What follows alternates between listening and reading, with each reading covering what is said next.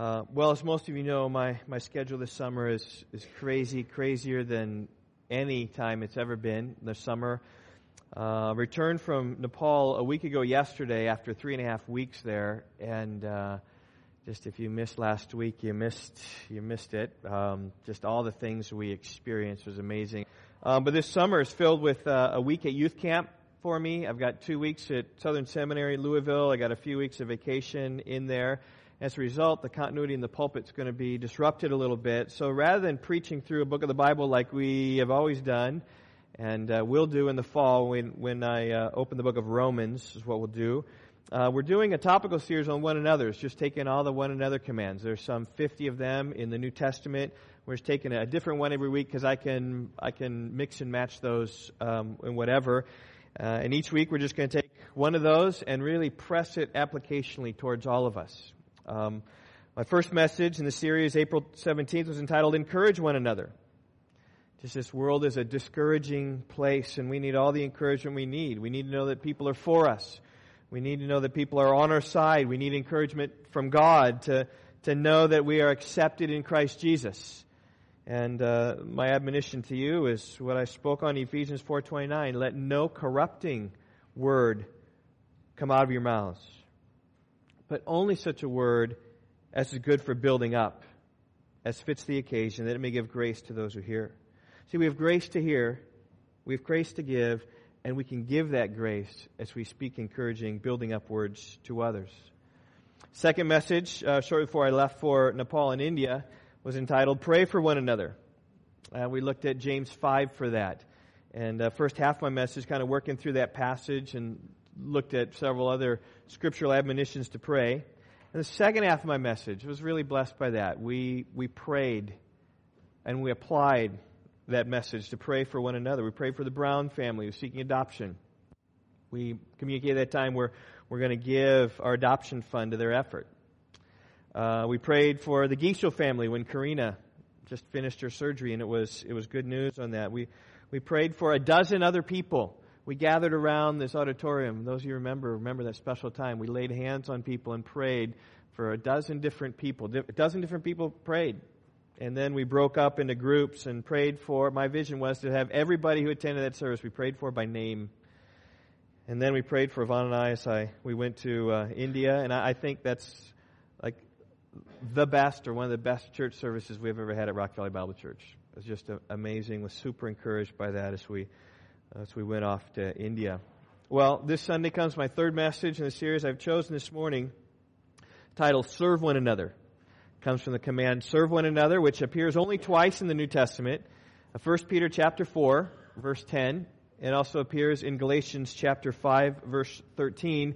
However, this concept of service and serving one another and being selfless is all over the, the New Testament. It's deeply ingrained into the heart of Christianity. When Jesus came to earth, he said, Even the Son of Man did not come to be served, but to serve and to give his life as a ransom for many. You remember, and uh, Brian just read even the context for us that this morning about these disciples who were arguing on the way about who would be the greatest and, and they're, they're, they're bickering about that, and they come to Jesus and they say, can we sit on your right hand, on your left hand in the kingdom of heaven? Like, like trying to, trying to be so high and lofty. And Jesus said, no, that's, that's the way of the world. So not to lord it over people, but you want to be a servant. It says, you know that those who are considered rulers of the Gentiles lord it over them, and their great ones exercise authority over them. But it shall not be so among you. Whoever be great among you must be your servant, and whoever be first among you must be slave of all. I mean, it's just that's that's you want to be great is you should be serving people, you should be helping them. Um, Jesus said even he was the example, right? He, he didn't come to be served, though he was the King of kings and Lord of lords. He had every right to be served. Instead, he gave his life as a ransom for many, dying upon the cross for our sins. He chose the different road. He chose the road of humility. He chose the road of sacrifice. He chose the road of service. As Paul spoke about in, in um, Philippians chapter 2 about Jesus and just the great humility that, that he went through, where he, though he was, um, existed in the form of God, was God, is God, He didn't count regard equality with God something to be grasped and held on to, like he always has to stay in heaven in triune fellowship with God. Instead, what he did was he humbled himself, taking the form of a servant, taking the form of a man, and he humbled himself by becoming obedient to the point of death. Even, not just any death, but death on a cross, like the worst death that could ever take place. So his, his humiliation took him the farthest low. And that's why Christ is so exalted so highly. Because he was the highest who went down to the lowest, and having gone down to the lowest, that's the highest, he is then exalted. As Paul says, God has highly exalted him and bestowed on him the name that is above every name. So that at the name of Jesus, every knee should bow in heaven and on earth and under the earth, and every tongue confess that Jesus Christ is Lord to the glory of God the Father. That was the, the path that Jesus took. When he was here on earth, he was, a, he was a servant. He served with humility and sacrifice and service. When people came to him, he always had time for them, and he helped them, and he healed them. He, he taught them, and that thereby serving them through leading them and teaching them the way to the kingdom of heaven. And, and I, I just find that, that what Christ did is so opposite of the Hindu culture, which Yvonne and I were in recently. I went to Nepal and in India, and we, we jumped over into Nepal a little bit. I've been over there eight times now, and you're just in a Hindu culture. In a Hindu culture, it's um, like every man for themselves. In fact, Yvonne is thinking about writing an article. What's the title of your article again? I forget. I re- it's not my problem, is what she wants to write about. So, like uh, garbage. It, it's garbage. It's you got it here, and what do you do? If you throw it on the ground, it's not my problem right? Or if you bump into someone and maybe knock them over, no need to apologize because it's not my problem because I'm still standing up. Just self, a self-focused culture. Um, in fact, it, it, was, we, we got some uh, uh, culture shock. Where we were in Delhi or were we in, where were we? We're, we're, no, when, when we, we heard the person say, excuse me, pardon me, we were in Delhi starting to fly back to London, and so we're in the airport getting some Westerners, rubbing with them a little bit rather than the Indians. And like someone bumped into us or something, and someone said, "Oh, I'm sorry, pardon me," and we both looked at each other and went, "Wow, I haven't heard that like for three and a half weeks." Now it's not totally like that. Certainly there is some, but but that shocked us when someone in the in the public sphere bumped into something and and, and apologized because in the Hindu culture, it's, it's everything is for themselves. I mean, it's all, it's all individual spirituality. It's all about me as opposed to Christianity. And our culture has been saturated by the work of Christ and by his servant perspective and his servant attitude. And just never underestimate the impact that, that the founding of our nation and the, the cultural Christianity we have permeates us a lot more than even ever you realize. But it is, servanthood is at the heart of Christianity. Jesus, of course, was the one who washed the disciples' feet, taking the, the job of a servant. When he finished, he said, Do you understand what I've done? You call me teacher and Lord. You're right, for so I am. I then, if I, your Lord and teacher, have washed your feet, you also ought to wash one another's feet. For I have given you an example that you should do just as I have done to you. Jesus is our example. He is what he calls us to this morning, to serve one another and be servants. And there's no better place to see this than 1 Peter chapter 4, where actually we see the command to serve one another. 1 Peter chapter 4, verses 10 and 11. You haven't opened your Bibles yet, I encourage you to. 1 Peter 4, 10 and 11, I just want to read them for you. Just place them in your minds. This gives us a, a proper perspective on, on service and, and how to serve and, and how it works. Peter writes, As each has received a gift, use it to serve one another as good stewards of God's varied grace. Whoever speaks, as one who speaks oracles of God. Whoever serves is one who serves by the strength that God supplies, in order that in everything God may be glorified through Jesus Christ. To him belong glory and dominion forever and ever. Amen. And these two verses here come in the context of other exhortations. Verse 7 is an exhortation to pray. Verse 8 is an exhortation to love. Verse 9 is an exhortation to love strangers, which we call hospitality. We're going to be looking at love and hospitality in future weeks, but this morning we're looking at serving, which is verses 10 and 11. I trust you can see it right there. As each has received a gift, use it to serve one another. My message this morning has two points. The first is this use your gift. Use your gift. That flows right from verse 10. As each has received a gift, use it to serve one another. The picture that Peter paints here is, is it God giving gifts to people, those people receiving the gifts, and then turning around and then giving those or using them to help serve other people. So what it means to be a servant. It means to take what you've been given and turn around and help others, give it to others. And I tell you, when we were in India and Nepal, we had a, had a great opportunity to do this. Yvonne and I mostly lived out of our backpacks. And uh, we packed up two suitcases just right to the brim, as much weight as we could handle to bring over. Those were, were packed with gifts. And uh, many of those items were items that you gave um, towards that cause, whether it was Legos or necklaces, wash rags, or hair ties. We threw in some of our gifts as well, but we, we got that here. And then we were able, while we were over there, just to give to others.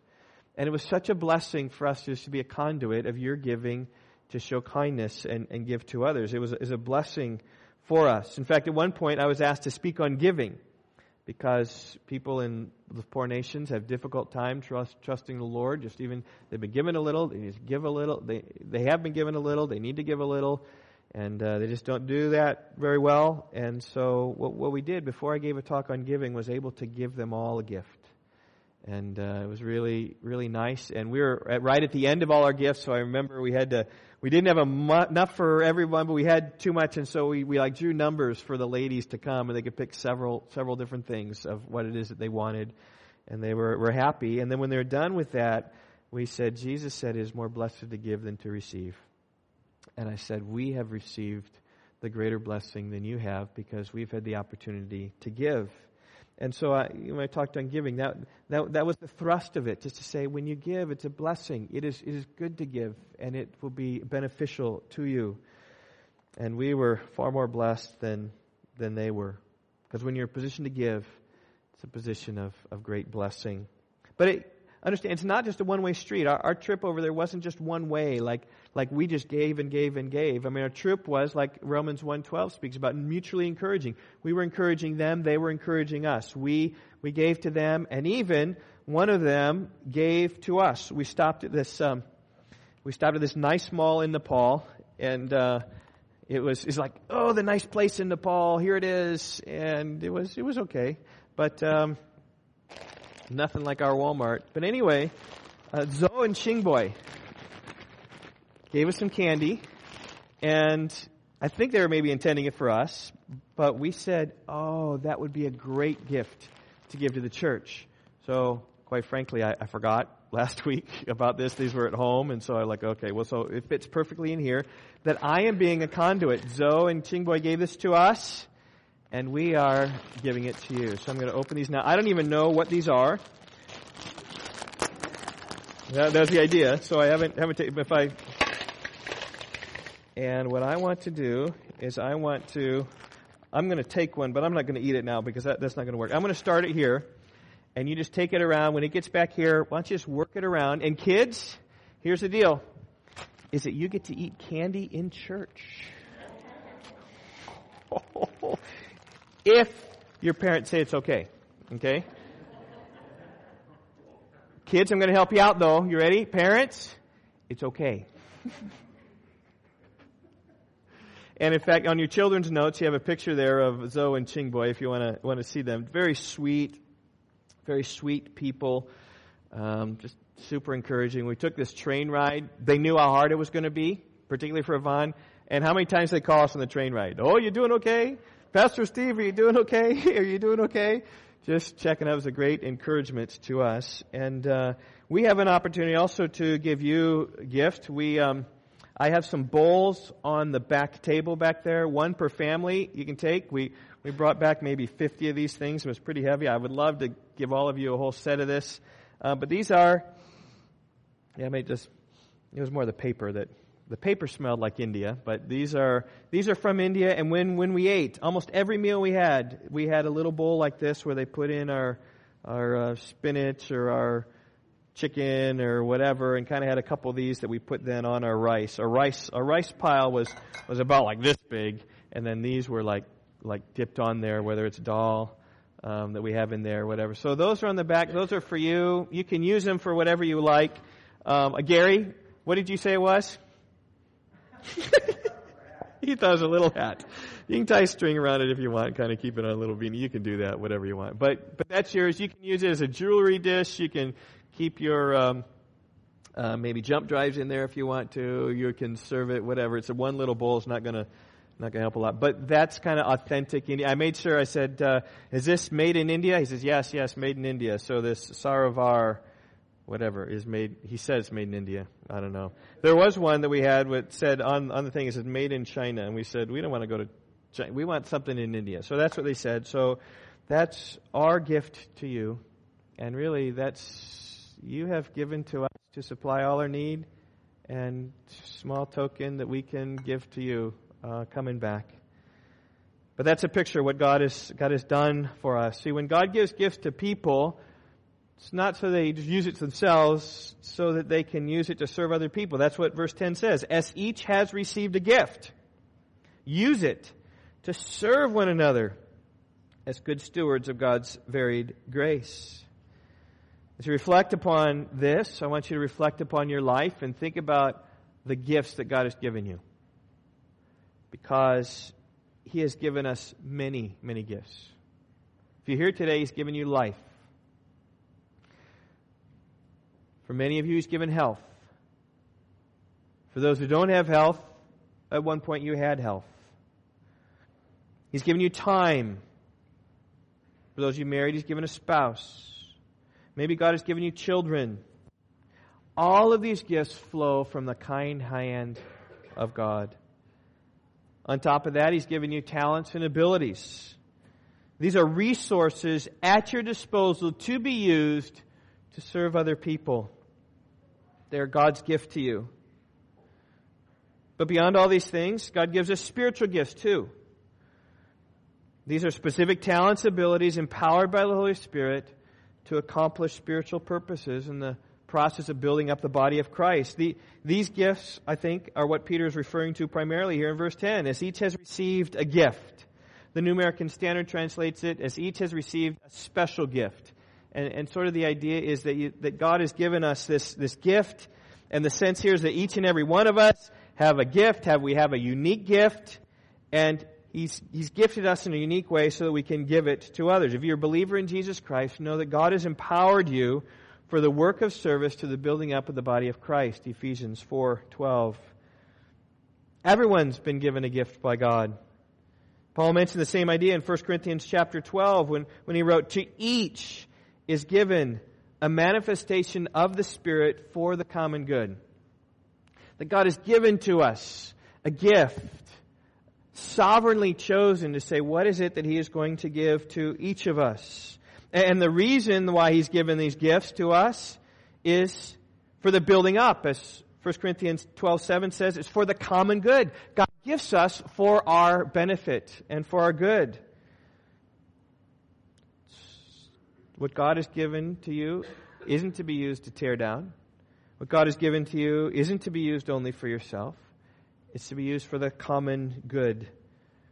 It's for serving others, for building up the body of Christ. See, the gift of knowledge isn't to puff you up. The gift of knowledge is given so you can teach others the way of God. The, the gift of faith isn't so that someone can build his empire. The gift of faith is so that you can see the kingdom of God progress and accomplish through the good of others. The gift of exhortation is given so as to encourage others to holy living. The gift of giving is given for the advancement of the gospel. The gift of mercy is given for the help of those who are in distress. That's why Paul concludes at the end of all this discussion about gifts, 1 Corinthians 12, 13, and 14, he, he concludes with this. 1 Corinthians 14, 26. Let all things be done for edification. Let it be done for building up, like a, an edifice, a building. Let it all be done for building up. Now, it's interesting, often in the church, when discussion of spiritual gifts arise, uh, a lot of discussion comes on the gifts. Like, like what are they? And, and what gift have I gotten? And oftentimes the danger is that people spend so much time trying to figure out what their gift is that they miss the thrust of all the New Testament passages that says, whatever you have, use it. As Peter says even here, he says, as each has received a gift, use it. And maybe that's a gift of encouragement, like Barnabas, whose very name was the son of encouragement. They called him that. Then use your gift if you have the gift of encouragement. If it's a gift of prayer, like Epaphras, who was always laboring earnestly for those in Colossae, then use your gift and pray.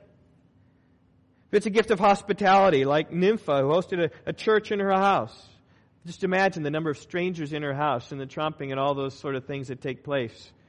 If that's your gift, use it. Have people over. Love strangers. Or if it's a gift of writing and research, like Luke, who carefully investigated, studied the life of Christ, the life of the early church. So we have the book of Luke, the book of Acts, because Luke used his gift, and you should use yours. If that's a gift of compassion, like Epaphroditus, who was distressed because of feelings that, of concern that those in Philippi thought he was sick, and he was, but he's better. But he had a heart of compassion. Then I just say, use your gift. Because whenever gifts are mentioned in the New Testament, there's always a corresponding exhortation to use your gift. The care and concern in the New Testament isn't on what type of gift you have, it's all on using your gift. Romans 12, 6 through 8. Just, just look at what, what Paul is saying. Having gifts that differ according to the grace given to us, let us use them. If prophecy, in proportion to our faith. If service, in our serving. The one who teaches, in his teaching the one who exhorts in his exhortation, the one who contributes in generosity, the one who leads with zeal, the one who does acts of mercy with cheerfulness. It's the same, whether it's in Ephesians 4 or whether it's in 1 Corinthians 12, whether it's in Romans chapter 12, whether it's in 1 Peter chapter 4, it's always the same. Whatever gift you have, use it. And don't think that when I mention whatever encouragement or I mention hospitality or, or prayer and compassion or prophecy or service or exhortation, that you only get one of these. Because we're commanded, everyone, the one who serves, right, it, with cheerfulness in, in our serving. Let's, let's do that. So everyone's called to serve, like 1 Peter 4, verse 10 says. We're all called to serve. We're all called just to use whatever gift we have, whatever balance of whatever we have. And God has made us differently. We all have different purposes. And notice, Peter doesn't even mention any gifts the emphasis isn't upon what you have, the emphasis is upon using it. Now, what's particularly help, helpful here is the context in which Peter's writing. Peter, the, the theme of Peter, so I trust some of you will know the theme of 1 Peter is help us now. What is it? Suffer now, glory later. Okay, well, that was a while back. That was 10 years back, but I know I've pounded that enough. Suffer now, glory later. They were suffering. He said, endure that because there's glory later. And, and look at the, look at the verses following. In verse 12, Beloved, do not be surprised at the fiery trial when it comes upon you to test you. As though something strange were happening to you. But rejoice insofar as you share the sufferings of Christ that you may also rejoice and be glad when his glory is revealed. There's suffering, but there's glory revealed later. If you are insulted for the name of Christ, you're blessed because the Spirit of glory and of God rests on you. But let none of you suffer as a murderer or a thief or an evildoer as a meddler. Yet if anyone suffers as a Christian, let him not be ashamed, but let him glorify God in that name. So, in other words, the suffering that's coming upon you, the righteous suffering, because they're, they're making their mark. They're saying, I'm following Christ as we're following Christ, then suffering comes. And, and for us in our day and age, it's a little different. Uh, but I told you last week about those people who, who came to Christ in the village of Mishmara. And uh, when they are the first Christians there in that small village there, the Hindus didn't like it. They mobbed against them and they, they cracked down the front wall. They damaged the front wall of their house and they were in danger. They had to leave for six months. In that time, they needed to realize something strange isn't happening to us because they hated Jesus, they will hate Christians. And so they, they were away, dealt with the authorities, got things established so they could come back in. It's after six months. Then they lived there peacefully because the authorities said, hey, they're living peaceably by themselves. Their choice to follow Jesus is their choice. They can do that. You can't bother them anymore. But that was their suffering. In the time of First Peter, we're talking, of course, with Nero, right? When Nero's burning Christians. I mean, you, you think our government is bad? I mean, it is, they're angels compared to what Nero was. Nero was a tyrannical despot who, who would torch Christians for his dinner parties. The intense persecution. And he's saying, don't be surprised at the fiery trial that's coming among you, but, but rejoice. You share the sufferings of Christ, and therefore you can rejoice. As verse 16 says, if anyone suffers a Christian, don't be ashamed. Let him glorify God in that name. So, that's the context of 1 Peter. They're going through various trials. 1 Peter 1 7 also says, and uh, yet through it all, Peter says, get your eyes off yourself. Get your eyes on other people and seek to serve them. Focus upon others. Serve others. Right? As each has received a gift, use it to serve one another. Use it to serve others. Or Peter simply says, use your gift.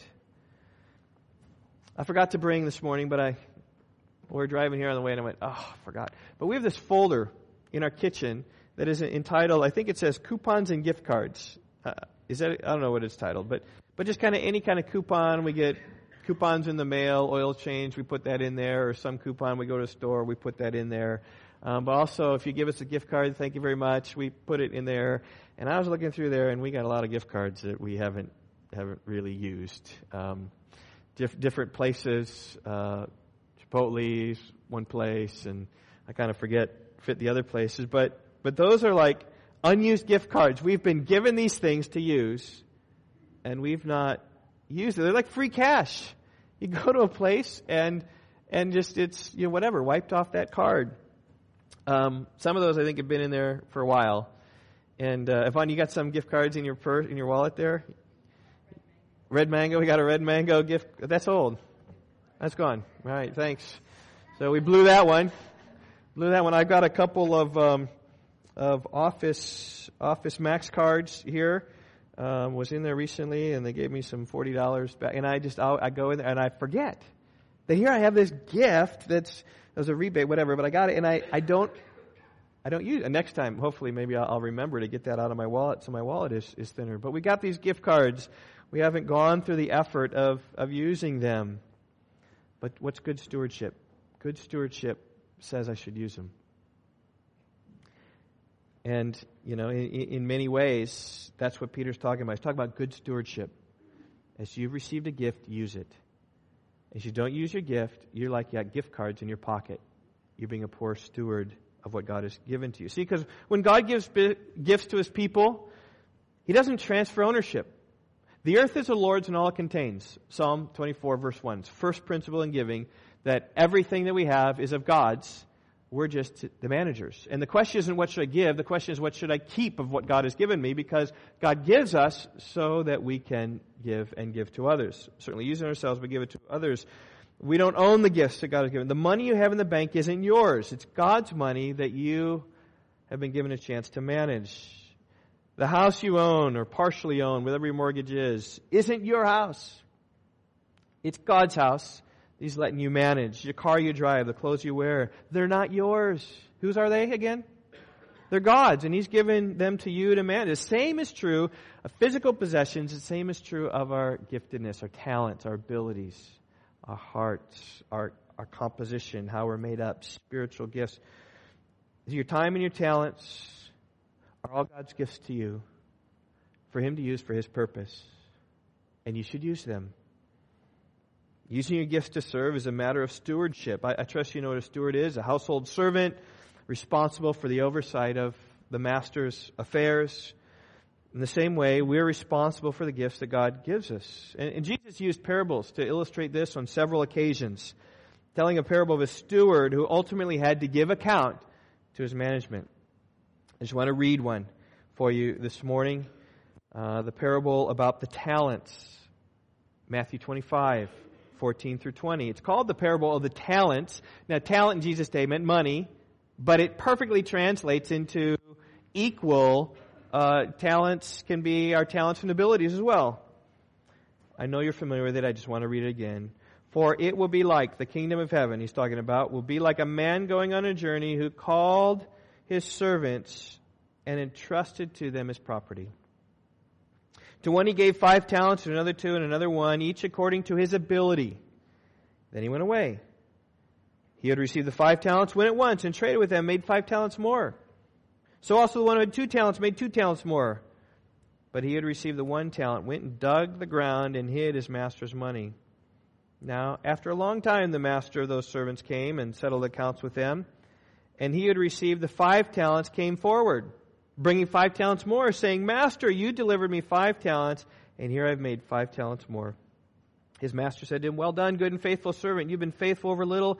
I will set you over much. Enter into the joy of your master. And he also, who had the two talents, came forward, saying, Master, you delivered to me two talents. Here I have two talents more. And his master said to him, Well done, good and faithful servant. You've been faithful over little. I will set you over much. Enter into the joy of your master. He also, who had received the one talent, came forward and said, Master, I knew that you were a hard man, reaping where you did not sow, and gathering where you scattered no seed. So I was afraid, and I went and hid your talent in the ground. Here you have what is yours. And the master answered him, You wicked and slothful servant. You knew that I reap where I have not sown and gather where I scattered no seed. Then you ought to have invested my money with the bankers, and at my coming should have received what's mine with interest. So take the talent from him and give it to those who have ten talents. For to everyone who has will be given, and he will have an abundance. But for one who has not, even what he has will be taken away. And cast the worthless servant into the outer darkness. In that place there'll be weeping and gnashing of teeth. Now, that parable is not very difficult to understand. God, of course, is the businessman who goes on a journey. He's gone for a long time. We are the servants. We've been entrusted with these talents, just like God, the, the, the master gave these servants gifts. The master gave them various amounts according to their ability, just like God has given us different amounts, different things for us to use. Um, and the usage has consequences. And in fact, the parable speaks of eternal consequences of how we've used our gifts. I just want us to think here about how the various amounts of money were given to the slaves. One, one, one was given five, and one was given two, and one was given one talent. And the parallel with our text is exact. Verse 10 As each has received a gift, use it to serve one another as good stewards of God's varied grace or as the New American Standard puts it, the manifold grace of God. Just the, the grace of God that comes kind of in a, in a different way to different people. God's grace to us is varied. God doesn't give us all the same thing. We're not cookie cutter people. To some, God gives greater gifts, and to some, God gives lesser gifts. Lives and opportunities. Some have been born into privilege, and some into poverty. Some into a, a Christian family with a righteous heritage, others into a wicked family. Some salvation at a young age, others saved late in light in life. Many have worldly resources at our disposal. Others have little to offer by way of financial resources. And as Jesus said, Luke 12, 48, to him was much is given, much will be required. Just we are talking about that on the way here to church this morning. Yvonne said that she was asked um, by one of our TNT pastor friends who are riding us around on our motorbikes. Says, "But do you have a car?" She, do you say that? Do you have a car?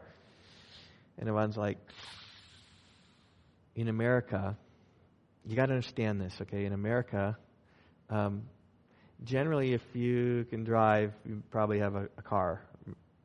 You, you need to. You need to get around. So we we have five drivers in our family, so we have five cars. Well, two are away at college, and so that doesn't. Well, so we have three at home. So we have three cars at home. Here's from a guy who who stands. I don't. I wouldn't call him wealthy, but privileged. That he's got a motorbike that's his that he can use. And uh, to was much have been given, much have been required, and we understand that financially. And I think also what First Peter is telling us is understand that gifted wise as well, is that we have talents. God has given us abilities. We have time to use them accordingly. And so, really, where the rubber meets the road, right? How, how are you doing in this? Are you, are you using your gift? Are you using the opportunities to serve Christ? And maybe, maybe the best place to start is your home. In, in your home, are, are you one who, who serves? Are you one who is served? Do you serve or are you served? Okay, moms, I know where you land on the spectrum, and I'm so grateful for the fact that you, how much you serve. If you're anything like my wife, you serve immensely, okay? Always picking up, always cleaning. Uh, I praise God for you, mothers. May the Lord richly bless you in all you do. So I'm talking to the fathers and the children now, okay? Because I know this is where our weakness comes. Kids, dads, are you servants in the home? Uh, just think, what, what, what takes place at home? Well, there's cleaning at home. There's rooms to be cleaned, there's beds to be made, dishes to be washed, clothes to be washed, sheets to be changed, garage to be washed, outside to be washed. Are you helping with that?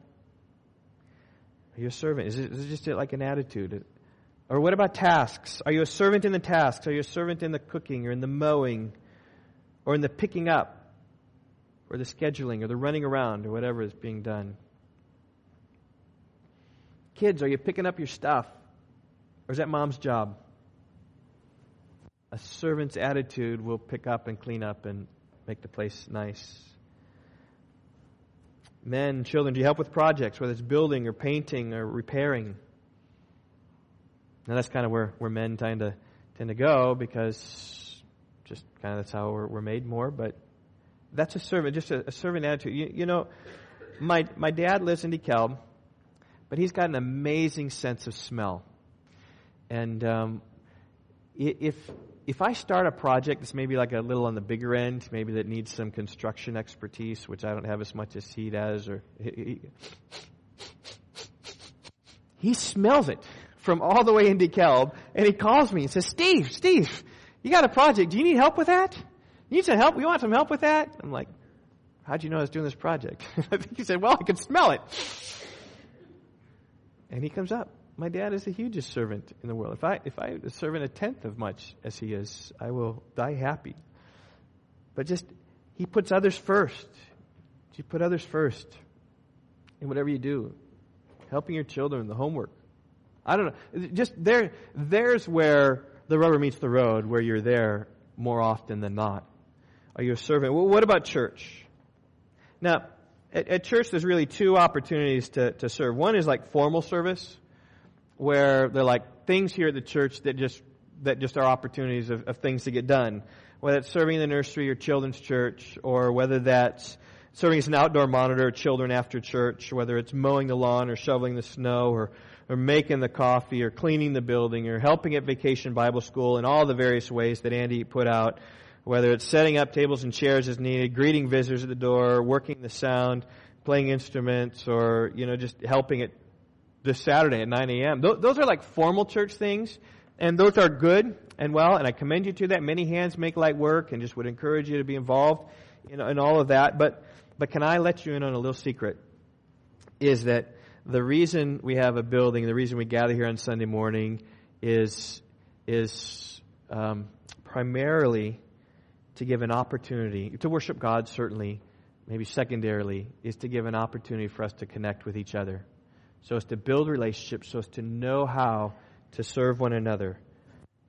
Here at church, we develop, build relationships with like-minded believers.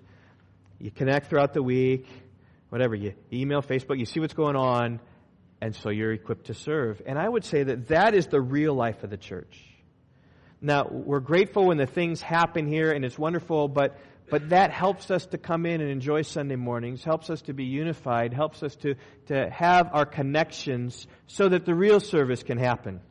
Because I think the real service is like when um, someone's in the hospital and people go and visit. Real service happens when babies are born and you ease some load with some meals. Real service comes when families move and you help pack them up and clean their house and set up their bed for them, their new house. Real service comes when a house is flooded and you go and you get your shop vac out and you bring it over and you start cleaning up the mess with someone else. Real service in the church comes when marriages are having difficulty and you are then calling up and putting yourself in that marriage trying to reconcile as best as you can.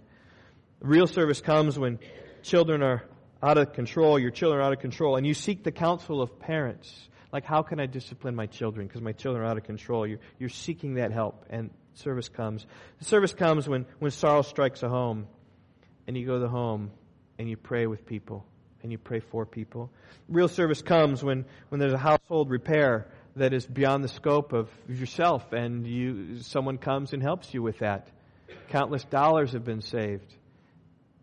Great fellowship has taken place as repairs have been made. Real service comes when ladies come over and just clean your windows. Just gather all the ladies. We're going to do this.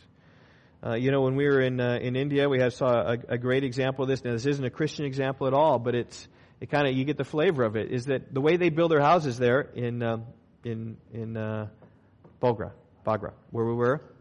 Is uh, they basically went to the jungle and cut down all the bamboo that they needed to build a house.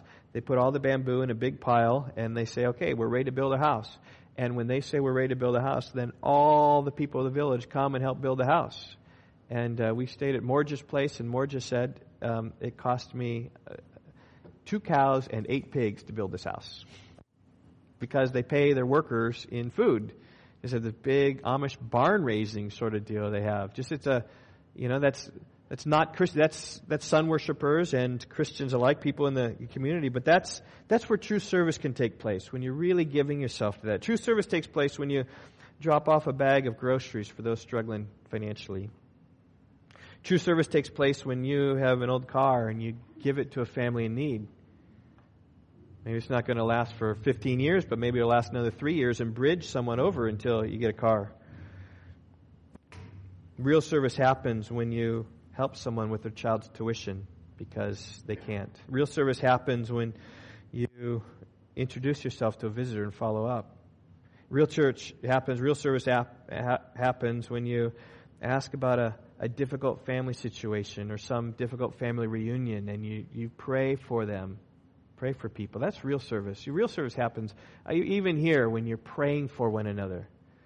Real service happens when um, you continue to discipline your children for the 10,000th time, trusting that, that God is going to help. Real service happens when you're caring for your aging parents or when you're visiting shut ins Real service happens when you make a phone call to someone you missed at church or you write a note of encouragement to somebody. That's, I think, what Paul Peter is talking about here.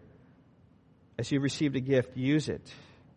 See, in Peter's day, think the church is a lot like we experienced in India, just kind of like, well, people get together, they kind of have formed some kind of building, they kind of, not a lot of programs. We've been programmed to death in America. Not a lot of programs. They're just trying to survive and they get together. Peter's not talking about all these programs at church. Peter's talking about life on life, people of people service. That's what we're called to be and to do.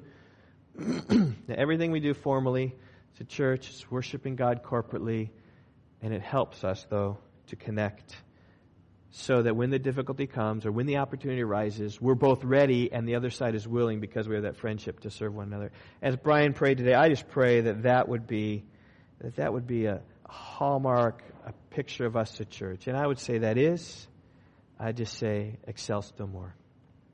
Press on. But press on in a right way. As God, as Peter says in verse 11, not only use your gift, but use your gift to glorify God. Verse 11. Whoever speaks, as one who speaks the oracles of God. Whoever serves is one who serves by the strength which God supplies. In order that, here it is, in everything, God may be glorified through Jesus Christ. To him be gone the glory and dominion forever and ever. Here we have the broadest categories of gifts. You have the speaking gifts and you have the serving gifts. And he gives some guidance. If you're speaking, speak the utterances of God. And if you're serving, do so in God's strength. So that God gets the glory because you're speaking God's word, you're serving in God's strength, and it's not at all about, about you. Now, I don't think these are mutually exclusive. I don't think you say, well, I'm just going to speak and I'm not going to act, or I'm, I'm just going to do, right? And I'm not going to speak, right? We, we speak words with each other. We serve each other with actions. And while we serve with actions, we do speak. And while we speak, we do serve with actions. But Peter just says this, right? Let your words be the oracles of God. Let your deeds be the power of God. This is, this is the gospel here, by the way. Let it be the power with which God supplies. So when I tell you to excel still more, in your service towards one another. I'm not saying, okay, guys, we can do harder, right? We got this much. We can do harder. I'm not saying that. What I'm saying is that, oh, guys, we're doing well. We're trusting the Lord. Trust the Lord for more. Trust the Lord for more strength. See, because God isn't calling us to serve beyond our abilities. This is good news, right? That, that God isn't calling us to serve beyond our strength. That's not the gospel. The gospel isn't do this so you might be good enough for God. The gospel is you can't. And so trust God to do what He can do. He's the one that gives us strength we need. God sympathizes, by the way, with your exhaustion. When you've worked all week long, and and I, I say this for you, right? You've worked all week long, and it's it's Friday night, and you're like you're like dropping in bed, dead exhausted because you just spent yourself, you're all done, and you can't get up for the 9 a.m. workday. God totally knows that. He totally knows that. He totally sympathizes with your exhaustion. And may we, as people, extend grace to say, oh, you're not here. What, what's up with him? Let's make excuses. That's what love does, right? Love will say, oh, they must have had a difficult week and things are just so busy and difficult. They just can't do that. I, I understand. Because God, God understands our exhaustion. But here's the good news is that He gives us strength. We've been memorizing in our, our prayer meeting. We're working on Isaiah 40. He gives power to the faint. And to him who has no might, God increases his strength. Youths shall faint and be weary. Young men shall fall exhausted, but those who wait on the Lord shall renew their strength. They shall mount up their wings like eagles. They shall run and not be weary, walk and not be faint. The picture there is that, is that we will tire out. But the good news is that God gives us the energy to, to walk in such a way that we won't tire out. He gives us the strength we need. Or, it's one of the greatest poems. Ryan, you got to write a song to this, okay? I was thinking about that today. You got to write a song. Run, John, run, the law commands, but gives us neither feet or hands. Far better news the gospel brings. It bids us fly and gives us wings. Did you catch that? The law says just run and keep running, keep running, but you can't do it. But the gospel says fly and gives us wings so that we can fly. That speaks about God glorifying service, what Paul's saying there. In order that you serve such a way that in order that God may be glorified in everything. See, because if you speak, you don't, if you speak your own words, you're going to bring glory to your name. If you, if you serve in your strength, you're going to give glory to your own sacrifices and your own power. But speaks God's words and serve in God's strength. That's what verse 11 is saying. Give God glory. So let, us go to Galatians and then we'll, we'll finish this up. Galatians chapter 5. It's really the same crux of what Paul has been talking about here. Galatians chapter 5, verse 13. I just want you to see and read the other command in Scripture to serve one another. Galatians 5:13.